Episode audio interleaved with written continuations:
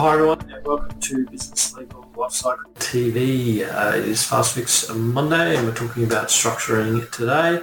I am uh, Craig Mason and I have with me Jeremy Stratton. Say hello to everyone please, Jeremy. Hi everyone, hope you have an awesome Monday. Absolutely. So as I said, we're talking about structuring at the moment and specifically today, uh, what is the best structure for your business? So as always, there's many ways to be right. Um, these sorts of things depend on what you want to do with your business or how you, uh, what sort of business you're in. Uh, so we're talking generally about sort of the three main structures that you'll come across when uh, setting up a business or structures that you may change to throughout uh, your business uh, life cycle. So uh, Jerry, we were going to talk about sole trader as the first structure today. Yeah, sole trader is the first one, and sole trader is where you trade your business in your own name, and this is by far and away the most common structure that people use. It's also the most dangerous. And there's a couple of reasons for that. When you're a sole trader, you're the money that you earn in the business all comes to you, every single cent. And we'll go through company and trust in a minute, but there are advantages to having those kind of structures that you do not get with a sole trader. It's all you as a sole trader.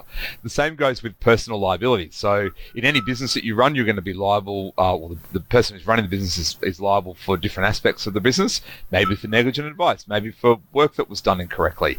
If you're a sole trader, the buck stops with you. Every single bit of liability is yours and you don't have a choice on that. And you know, if you're uh, got any assets in your own name, then they can be attacked. So sole traders, whilst it's the most common, is also, um, in my view, the most risky. Uh, and you know, it's something that if you're running any sort of business where there's any sort of liability, you probably want to get yourself out of that sole trader as soon as possible and have a look at either of the other structures that Craig and I are going to talk about today. So that's a sole trader. Craig, do you want to talk about a company? Yeah, so a company, as Jeremy said, uh, is its own legal entity that enters, enters into transactions and you know goes about its business. So from a protection point of view for you personally, uh, you would have, if you're in a risky uh, sort of business, uh, then a company would be ideal in this uh, situation. And also, uh, if you're talking about scaling and growing your business, then a, a company is potentially going to be the better option there uh, as well. So as I said, it's its own legal entity. Uh, the shareholders uh, are you know, not liable, or they can be liable up until the uh, the, the, share um, uh, capital. And they're also, when you're talking about directors, so directors are only liable for certain things, uh, potentially insolvent trading and things like that. So that's where you get that protection. However, You've also got to be wary of when you're in a company and you're dealing with the outside world that you are more likely than not going to be signing uh, what's called a personal or a director's guarantee. So that pierces the, uh, the, the protection that you have as a director. And if you sign a personal guarantee, then you are, as the uh, title of the document indicates, personally liable. So whenever you're in a company, there's a rough chance when you're entering into a lease uh, getting into uh, an agreement with a supplier about uh, goods, uh, any money that you might be uh, loaning, etc. There's going to be personal guarantees that you're most likely going to be required to sign, mm. and in that basis, you may become personally liable for those things. So be careful of that.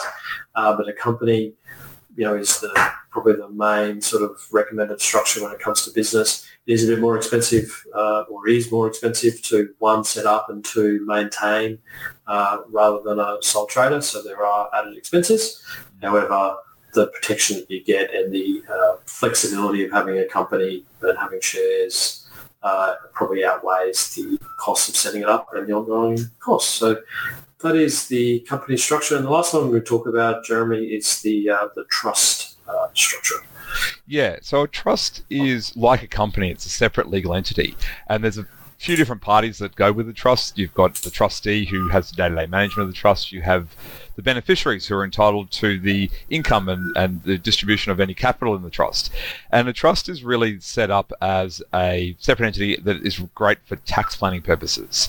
So there are different tax advantages of using a trust as opposed to a company. Uh, and we're not, we're not going to go through that in today's show because yeah, that really is uh, advice that you need to get from your accountant about what the best structure is for you. Uh, but just know that there are better uh, advantages and better structures that you can have in place for a, a trust structure over and above a company and over and above a sole trader. So a trust does allow you to better distribute your income that you make uh, in your company uh, or in your business, I should say, and um, you know you can set up uh, tax tax structures so that you can minimize the tax that you have to pay.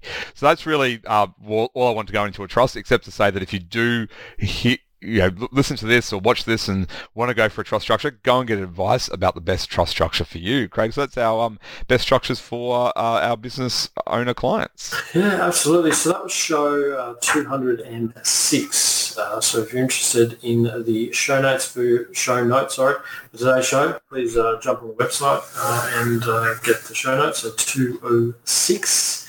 Uh, as Jeremy said, this sort of thing you want to be talking to uh, your advisors about, getting the right advice, uh, because you don't want to get this wrong, uh, because it can have some uh, major problems along the way, uh, including increasing the costs. So definitely get some advice, talk to your consultants, make sure you get this structuring right. If you've got any questions or want to add anything to the show, please get in touch with us. Uh, we want to obviously give as much information as we can to our business um, owner listeners, make sure they're getting the most value out of the uh, podcast. So, uh, yeah, get in touch. I think, uh, Jeremy, nothing else for us? That's it. All right, great. Thanks, everyone. Have a great week. Bye.